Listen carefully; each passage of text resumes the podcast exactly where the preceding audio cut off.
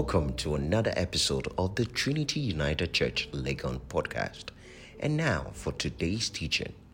We give thanks to God for once again bringing us into His presence and also to the last Sunday in the year, first month. I'm very confident that the God who has seen us through to this day is able to keep us through to the end.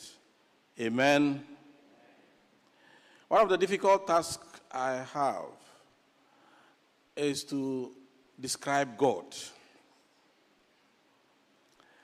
And I believe that the song of Moses and the Israelites and their encounter enabled them, I'm sure they composed the song there and then.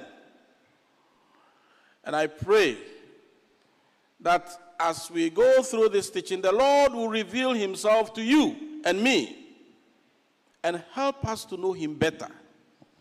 Because it is only when we know him better that we will have our own understanding and description of him. Let us bow our heads and pray. Lord, we thank you for bringing us together and for some to join us online. Lord, to know you better. Words cannot describe you. But Lord, when we experience you as you are, only then will we be able to praise you as we ought. So, Lord, speak to us. Open our eyes, O Lord, to behold wondrous things out of your law. That when we confess when we affirm our faith in you, it will be not because someone has told us, but because we ourselves have experienced you. So, Lord, speak in the living echoes of your tone. We pray this in Jesus' name. Amen. I believe in God the Father Almighty, maker of heaven and earth and of all things visible and invisible. Beloved, for this month we have been looking at this part of the Apostles and the Nicene Creed. And as we indicated,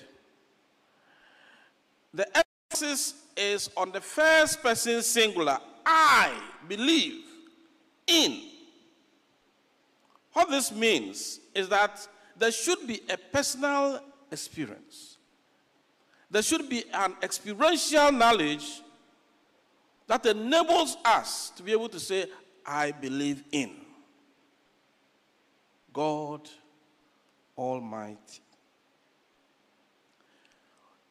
In our earlier discussions, we sought to show that God exists and proves his existence by himself, as well as the experience that people have when they encounter him. And I don't want you to forget that little poem, my teacher, and I'm sure, I'm sure you also had it somewhere, either in KG or class one. Who has seen the wind? Neither you nor I. But when the trees are bending low, the wind is passing by. You don't need to see God feely feely. But when you see the trees, when you see the things He has done, they should help you to know that these things do not exist without anyone being the source. But that God has made Himself known in His Word.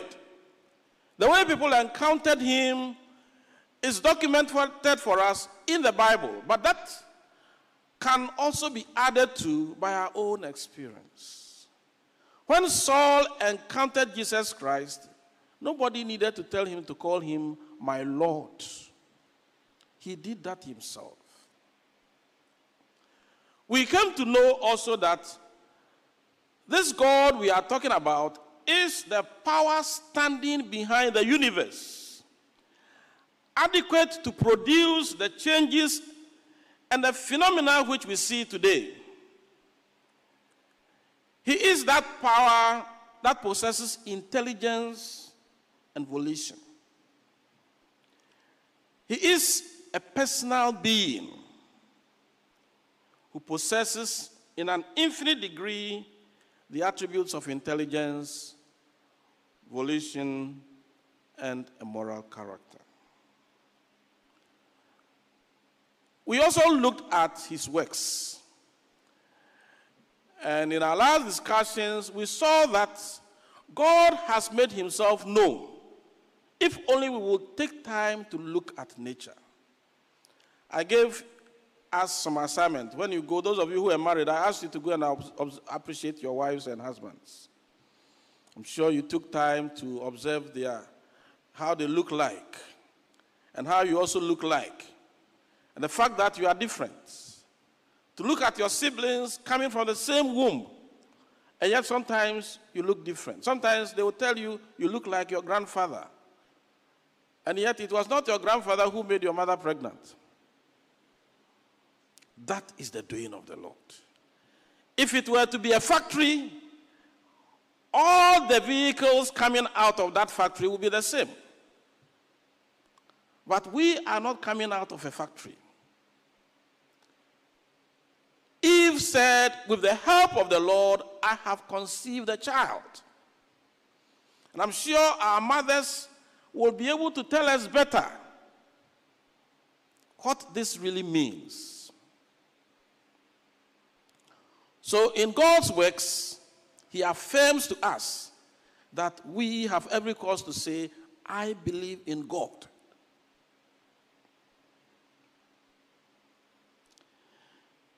One of the ways by which God affirms himself to us is through his attributes. And that's what we want to look at today. Millard J. Erickson has explained attributes as, quote, those qualities of God which constitute what he is. They are the very characteristics of his nature they are qualities of the entire Godhead which are permanent and cannot be gained or lost. Sometimes scholars have tried to classify the attributes of God into the communicable attributes and the non communicable attributes. Basically, all that it means is that communicable means the attributes of God which, are, which make impacts so God is loving, God is merciful. It cannot stay within itself, it must have an expression to somebody or to people. But when we say God is all powerful, God is all knowing, it describes his state and his character. And they are non communicable. We find in Exodus chapter 15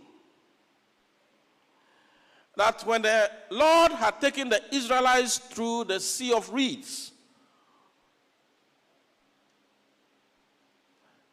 they themselves gave expression to him. They said that the Lord is highly exalted. The Lord is the one who has held the horse and its rider into the sea.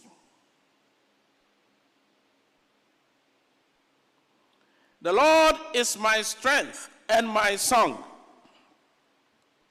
He is my salvation and my God. These are Israelites who had seen the works of God and are ascribing unto him attributes. I like very much verse 7 and 8. Exodus 15, 7 and 8. It says, In the greatness of your majesty, You overthrow your adversaries. You send out your fury, it consumes them like stubble. At the blast of your nostrils, the waters piled up. The floods stood up in a pile. The deeps congealed in the heart of the sea. God breathes out, hmm, and the sea parts. That is our God. And the Israelites walk through, but the Egyptians are not able to walk through. That was coming as a result of an experience that these Israelites had had. So they add and say, Who among the gods is like you, O Lord? Who among the gods? Majestic in holiness, awesome in glory, working wonders. My dear brothers and sisters in Christ, we can infer that one's experience of God indeed influences one's theology, one's doctrine of God, and philosophy of life. So when we affirm our belief in God using the creeds, we are in effect deepening our faith and allegiance to the Godhead. One of the attributes that we have mentioned in the creed is Almighty. El Shaddai, God Almighty. The Twi rendering is Otumfo or Twediampo. And uh, I saw that the Ewe says Nuse Katato. The guys say Ofe Okunyake. But I just want you to picture one person in Ghana called Otumfo. And to see the way his people ascribe all the essence of power to him. In fact, if somebody does something to you and you swear by Otumfo's Ntamkese, whether you are in Accra or wherever, you have to be taken to Otumfo. Now imagine that Otumfo meeting another Otumfo.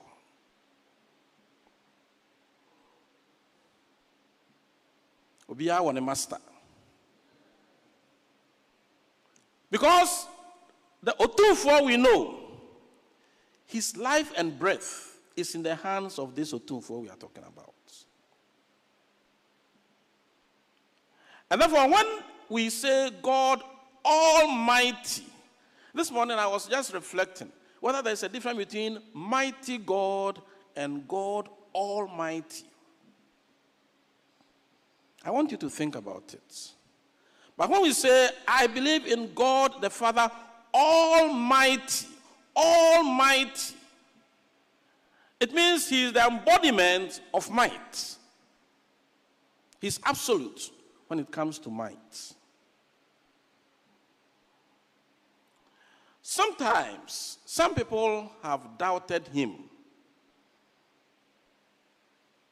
And the dilemma they have is that if God at all times resembles a good father, if God is good, then he cannot be almighty in a world that contains so much evil. If he is almighty, then he cannot be good. Why does God sit down and watch people stealing?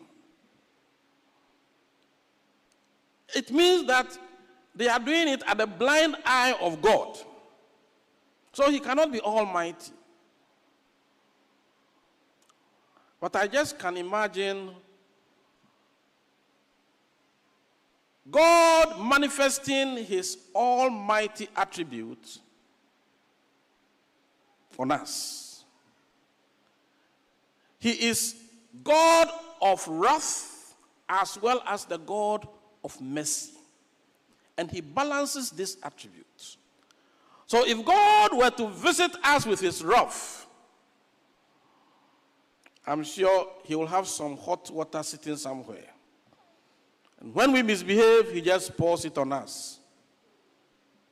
I'm sure by now we'll all be dead and gone. But he, even though he is a just God, he's also a merciful God. He is a holy God, and yet he is gracious. And these are all attributes that form his embodiment, and he's able to balance them. That's why sometimes when things look as if God is absentee, he is not. It is because one aspect of him is holding him from doing what he should be doing. Sometimes he allows us to go our own way. And then when we get to our wits' end, we realize that our strength is not able. And God steps in. Beloved, these attributes of God, one of which we say in the creeds, is to remind us of the fact that all things that we find, all power that we find, He is the omnipotent God. The omnipotent God. He's got the whole world in His hands. When you read the Bible, you find very interesting occurrences. Times when powers have exalted themselves, like Nebuchadnezzar, and God is able to cause them to become like beasts that eat grass. That is the God who is almighty. But we also find that there is some attribute of God that is made manifest in the creed God the Father. Even though of the Godhead, it brings to the fore the first person of the Trinity. The essence of God the Father is to make you and I know that He is a relational God. A God who relates. Some of us sometimes have twisted this whole concept of God the Father because we did not have good fathers. But I want to assure you that don't look at your bad father, look at the other good fathers, like me.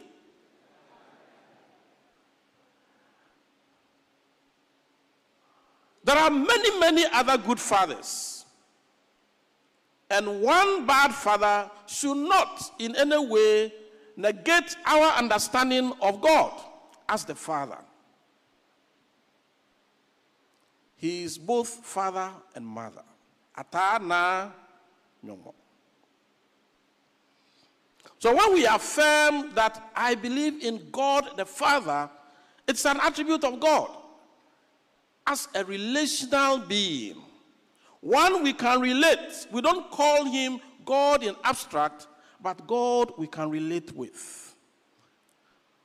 So Jesus taught us in the Lord's Prayer to say, Our Father who art in heaven, our Father. We should call him Abba, Father. That is God. And then we also have known that he is the maker of heaven and earth, both visible and invisible. That which we see with our eyes and that which we do not see with our eyes. Our God is in charge. I was sharing with some people that uh, when I completed sixth form, those times of the, the coup, the hot part of 31st December. No, no, that was in the 79 one. When sixth formers and students were in power with the soldiers, we went to sell cassava. Those times, food was very, we had a really severe uh, famine season. and we went to sell a man's cassava. He asked us to go and uproot and sell. And he was one of the men people dreaded in our hometown. So he told us to arrange the cassava in a certain order and told us that we should sell in line. And if people come and say, I want this particular one, and they are jumping, we should not give it to them. When we had finished selling, we went to this man to give him his money. And he said, Did you sell everything? We said, No. He said, Did you realize that those uh, hips that people came pointing at and wanting, which you did not give them, are still there? He said, Yes. He says, Then he told us that I have some bottle, uh, some black powder. If you like, I'll give some to you for you to just taste and uh, you will see things. He says that if he gives us just a little to taste and it goes into our body, if you're not careful, we will not eat anything. Because when we are walking and we go to market, the oil that is there, we'll see it as the blood of people. The apapransa, uh, those of you who like apapransa, he, he really destroyed my appetite. He said, You will see the apapransa as the drops of children, uh, children's feces. And he said, Even the yams, you see the yams as something else.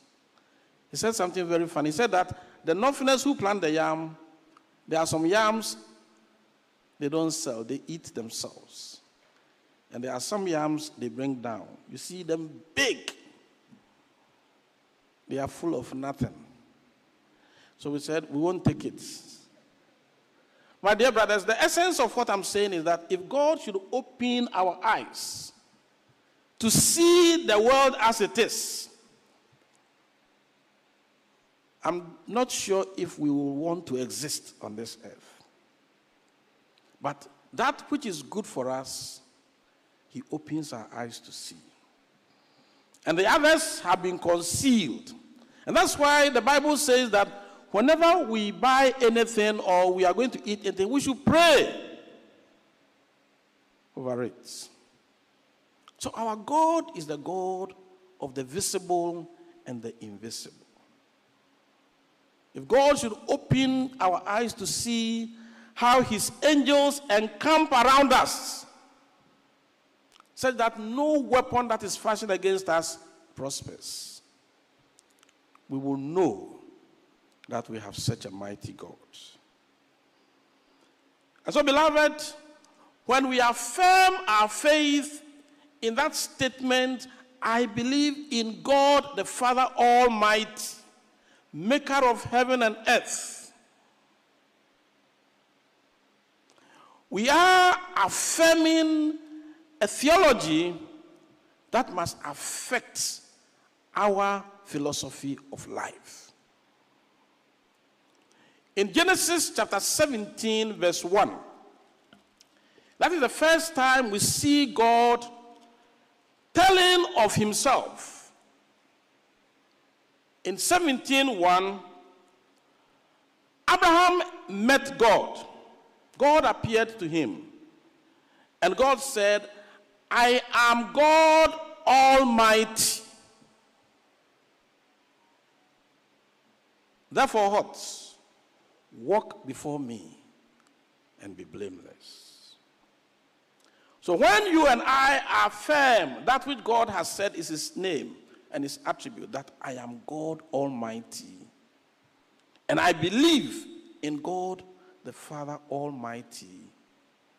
Then the inference is that he's equally also asking you and I to walk before him and be blameless.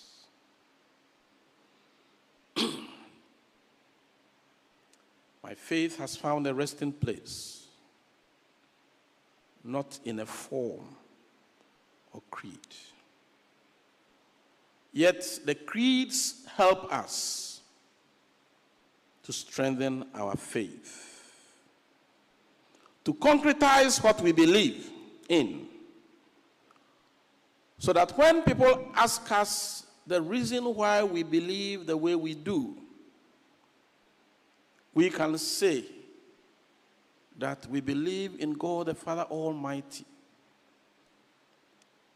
because he has made himself known to us.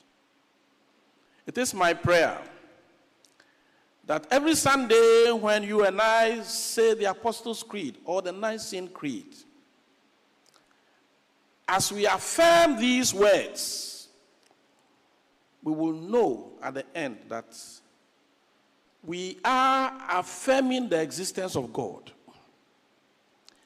We are affirming God as a relational being, God the Father. We are affirming the attribute of God as Almighty, who has the whole world in his hands. And when you step out of this place, we should be able to go out in boldness, not fearing what is ahead of us, but trusting that even when we come to our wits' end, we believe in God the Father Almighty, maker of heavens and earth. Finally, brethren, intellectual knowledge is good. But when it is buttressed by experiential knowledge, then it is not because somebody has told you about God, but because you yourself can also affirm that I believe in God. May this be our portion that day by day God will reveal himself to us. And that you and I will have eyes that are open and ears that are ever ready to see God in the things around us. To hear God in the things he said to us, affirming what we have professed in faith that I believe in God the Father Almighty, maker of heaven and earth. Let us bow our heads and pray.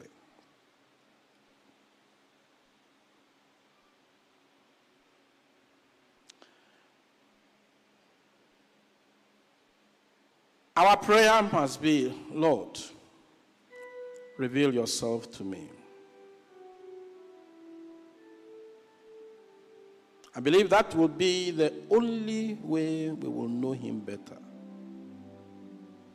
He will not hide himself because he's a relational being.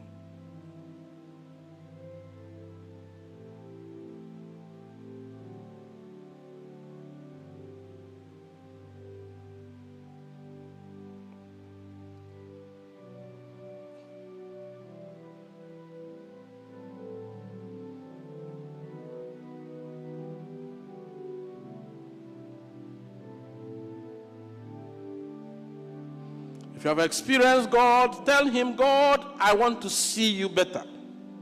I want to know you more.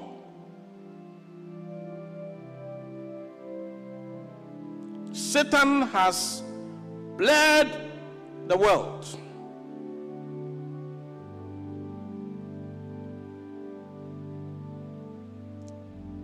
He does not want us to see God the way we should.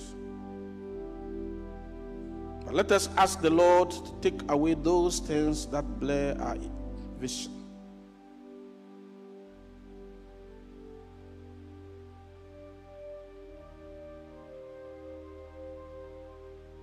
Awurade bue m'ani ma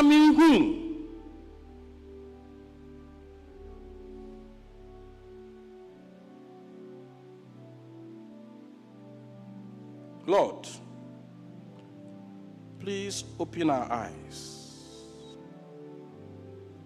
that we will see you and behold of your glory. So that, Lord, when we affirm, I believe in God the Father Almighty, maker of heaven and earth. Lord, this will be our testimony as witnesses of who you are. And Lord, I pray that if there be any that does not have a relationship with you, just as you did for Saul,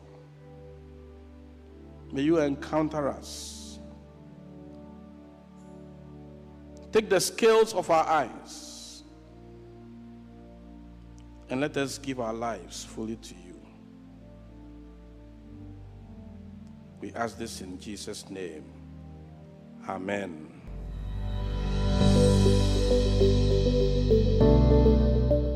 We are glad you joined us for today's episode. To engage with us some more, kindly search for Trinity United Church, Legon, on YouTube and Facebook and give us a follow. You can also join us every Sunday on the premises of Trinity Theological Seminary, Legon. Thank you.